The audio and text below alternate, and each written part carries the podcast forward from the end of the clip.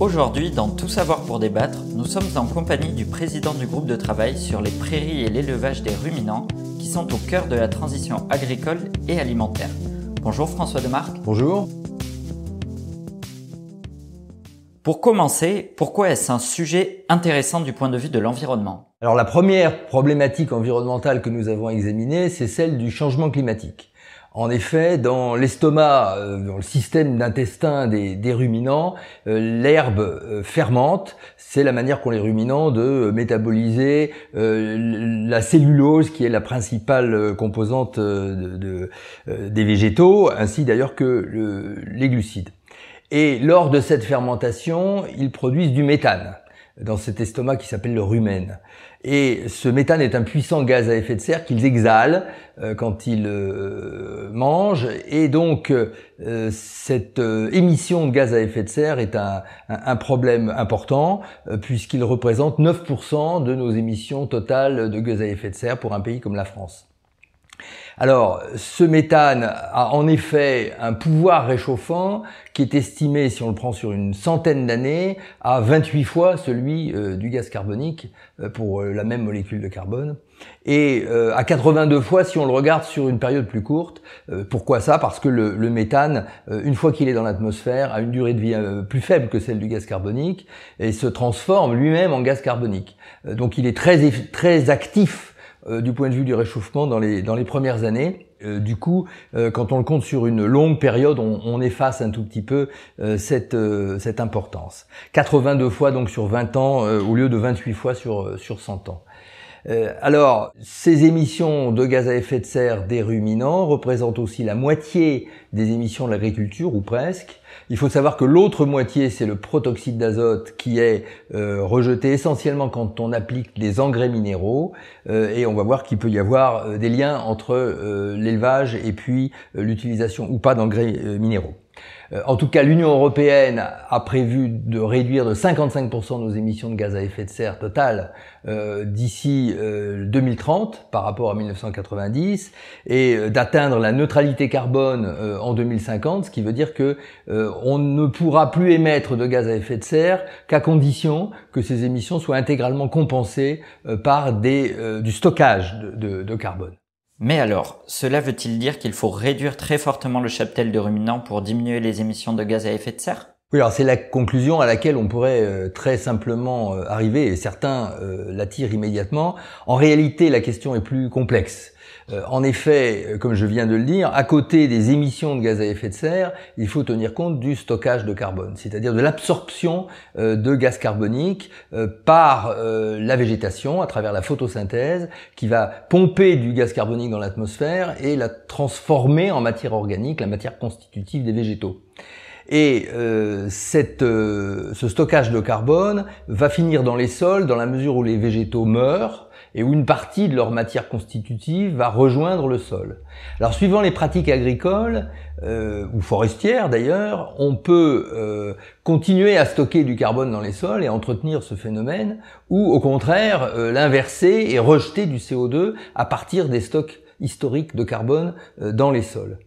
Alors, les prairies, les prairies permanentes qui sont là depuis plusieurs dizaines d'années, euh, ont euh, la particularité d'être un important stock de carbone, de représenter euh, une accumulation historique importante de carbone dans les sols. Il faut évidemment éviter que tout ceci soit rejeté à l'atmosphère, ce qui ne ferait qu'empirer le, le réchauffement climatique. Du coup, on peut se poser la question et c'est la question que nous nous sommes posée d'ailleurs, de savoir si euh, la réduction du cheptel bovin ne serait pas un remède pire que le mal, parce que on serait amené à supprimer des prairies qui représentent un stock important de carbone.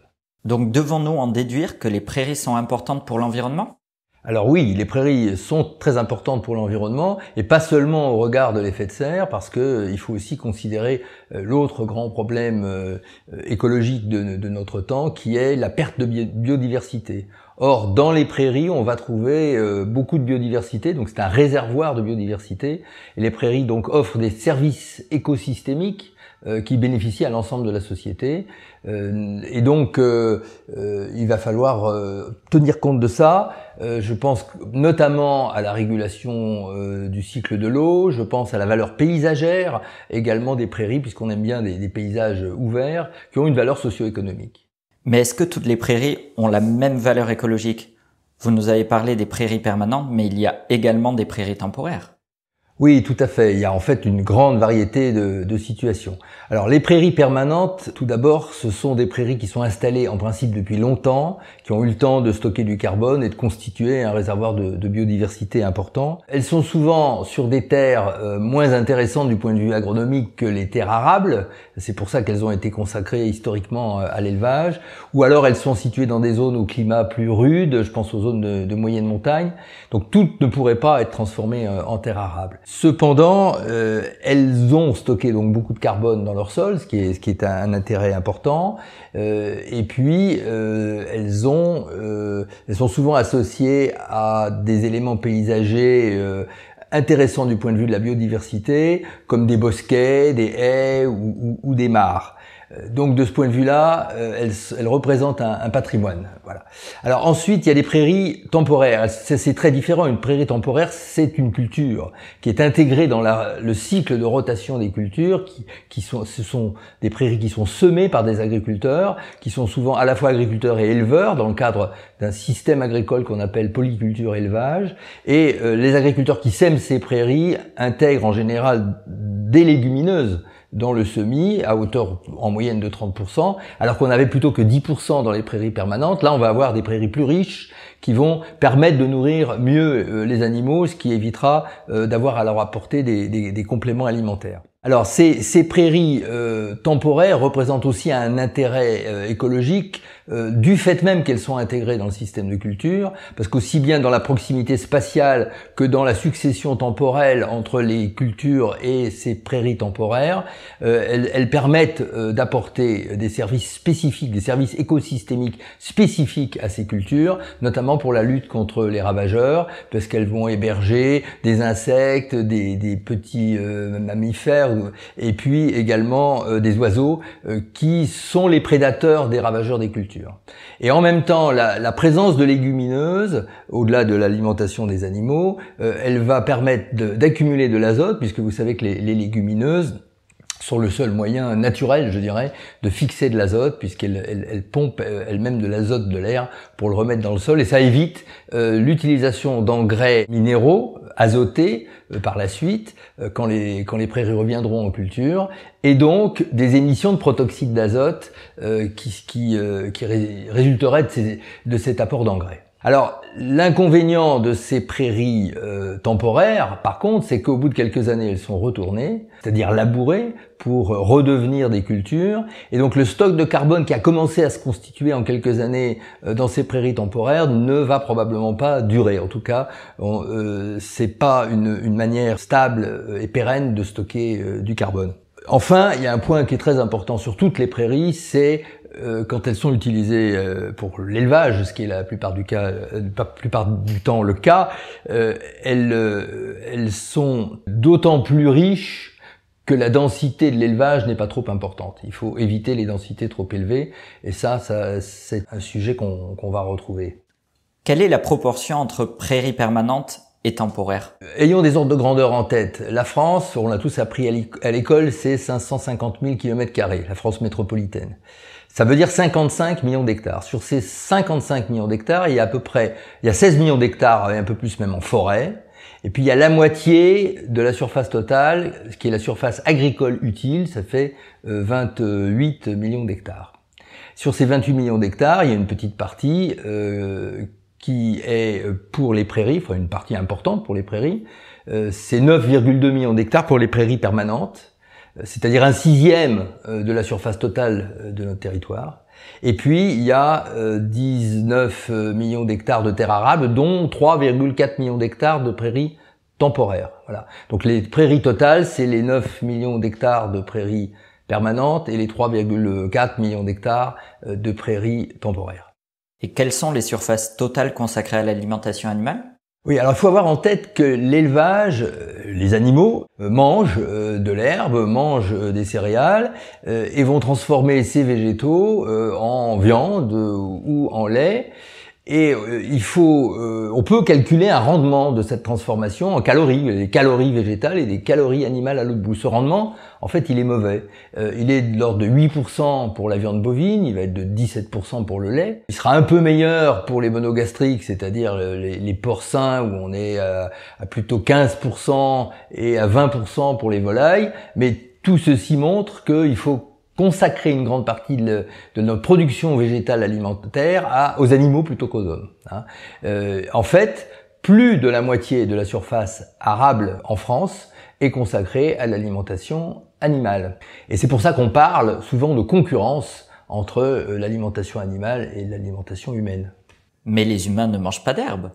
Oui, alors effectivement, c'est un bémol sur la question de la concurrence. Il y a un certain pourcentage des prairies permanentes, comme je l'ai dit tout à l'heure, qui euh, ne pourraient de toute façon pas être transformées en, culture pour l'alimentation humaine. Euh, donc euh, il faut mettre un bémol à cette question de concurrence s'agissant des ruminants, mais même pour les ruminants, la question se pose parce que à côté des 9 millions d'hectares de prairies permanentes, il y a environ 7 millions d'hectares de terres arables qui sont euh, occupés euh, pour nourrir les ruminants eux-mêmes. Hein. Alors il y a les 3,4 millions d'hectares que j'ai cités déjà de prairies temporaires, mais l'autre moitié, pour aller jusqu'à 7, l'autre moitié c'est du maïs en silage, ce sont des céréales, ce sont aussi des, tourteaux de colza qui vont euh, nourrir les ruminants.